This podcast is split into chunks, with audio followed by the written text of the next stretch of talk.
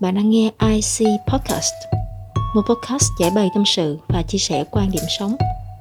Podcast được thực hiện bởi Thanh Huỳnh, một dòng chảy tự do. Xin chào mọi người, mọi người vẫn ổn chứ? Những ngày này không khí cả nước nóng dần lên theo thông tin về các ca nhiễm Covid. Đặc biệt, người dân Sài Gòn mấy ngày nay khá lo lắng và hoang mang xoay quanh câu chuyện giãn cách toàn thành phố theo chỉ thị 16. Khi các bạn đang nghe tập podcast này là người dân Sài Gòn, trong đó có cả Thanh đang bước vào ngày giãn cách nghiêm ngặt thứ ba. Trước tình huống nội bất xuất ngoại bất nhập, thay vì tập trung năng lượng nghe ngóng những thông tin gây xáo trộn tâm trí, hãy tận dụng cơ hội được ở yên tại nhà để chuyển ra đa nhìn về bản thân và phát hiện ra nhiều điều thú vị của chính mình. Dạo gần đây, Thanh tình cờ biết về khái niệm morning routine – Nói nôm na là xây dựng thói quen thực hiện những việc phù hợp tính cách của mình và gặt hái những biến chuyển tích cực trong cuộc sống. Nghe thật hấp dẫn phải không nào? Hãy cùng Thanh tìm hiểu kỹ hơn về morning routine, cách thực hiện và cách duy trì hiệu quả nhé. Trước tiên, morning routine là gì? Đây là tập hợp các hoạt động được thực hiện theo đúng thứ tự và đều đặn mỗi sáng ngay sau khi thức dậy. Morning routine được xây dựng hoàn toàn dựa trên sở thích của cá nhân, miễn là các hoạt động mang tính tích cực với mục đích đem lại sự phát triển bản thân cũng như cải thiện chất lượng cuộc sống. Như vậy, mỗi người sẽ thiết kế và xây dựng morning routine khác nhau. Nếu bạn là người mới bắt đầu, đừng đặt ra quá nhiều hoạt động trong morning routine. Chúng ta có thể tập làm quen với 2 đến 3 hoạt động, sau đó khi đã quen nhịp, chúng ta có thể bổ sung thêm các hoạt động khác. Ngoài ra, để xây dựng morning routine thành công, yếu tố đơn giản, dễ thực hiện và sự yêu thích là điều cực kỳ quan trọng.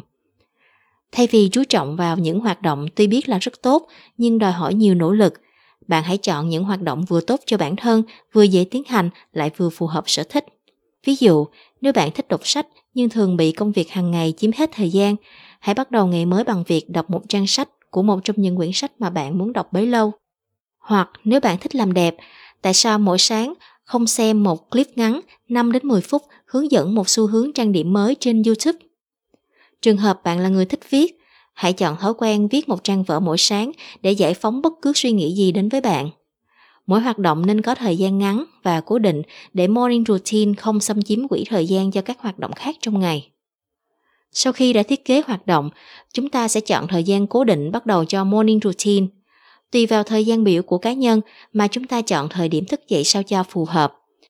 Thậm chí do tính chất công việc, một số bạn có thể đổi morning routine thành evening routine hay bedtime routine.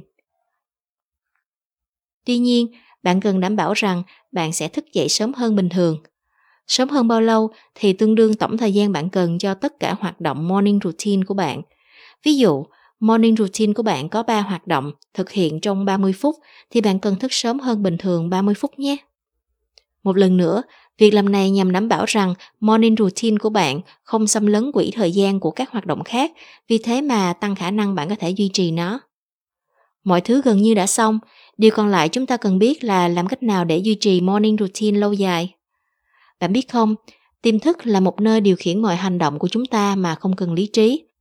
Để một điều gì đó trở thành thói quen và đi vào tiềm thức thì cách duy nhất chính là thực hiện điều đó lặp đi lặp lại đủ lâu. Đủ lâu ở đây là bao nhiêu? 40 là một con số thần thánh. Suzanne Fade, người sáng lập trường Bindu Yoga, đã phát biểu 40 ngày là cần thiết để thay đổi hành vi và đào tạo lại tiềm thức.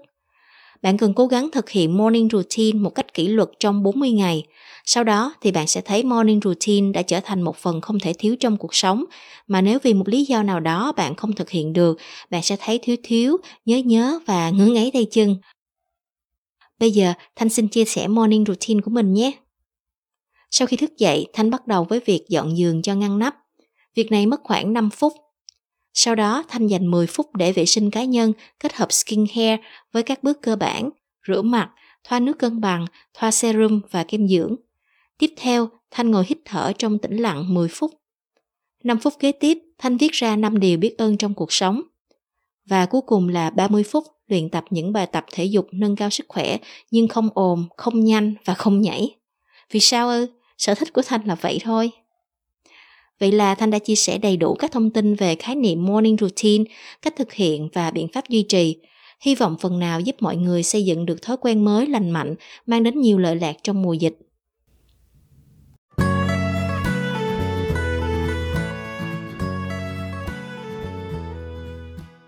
Đây là những chia sẻ chân thành từ những gì mình trải nghiệm.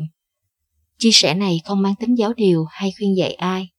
Bạn có thể đồng cảm với những gì mình nói hoặc không bạn có quyền lựa chọn thay đổi quan điểm hoặc không. Hạnh phúc là con đường mỗi người phải tự trải nghiệm theo cách của riêng mình. Cảm ơn bạn đã lắng nghe.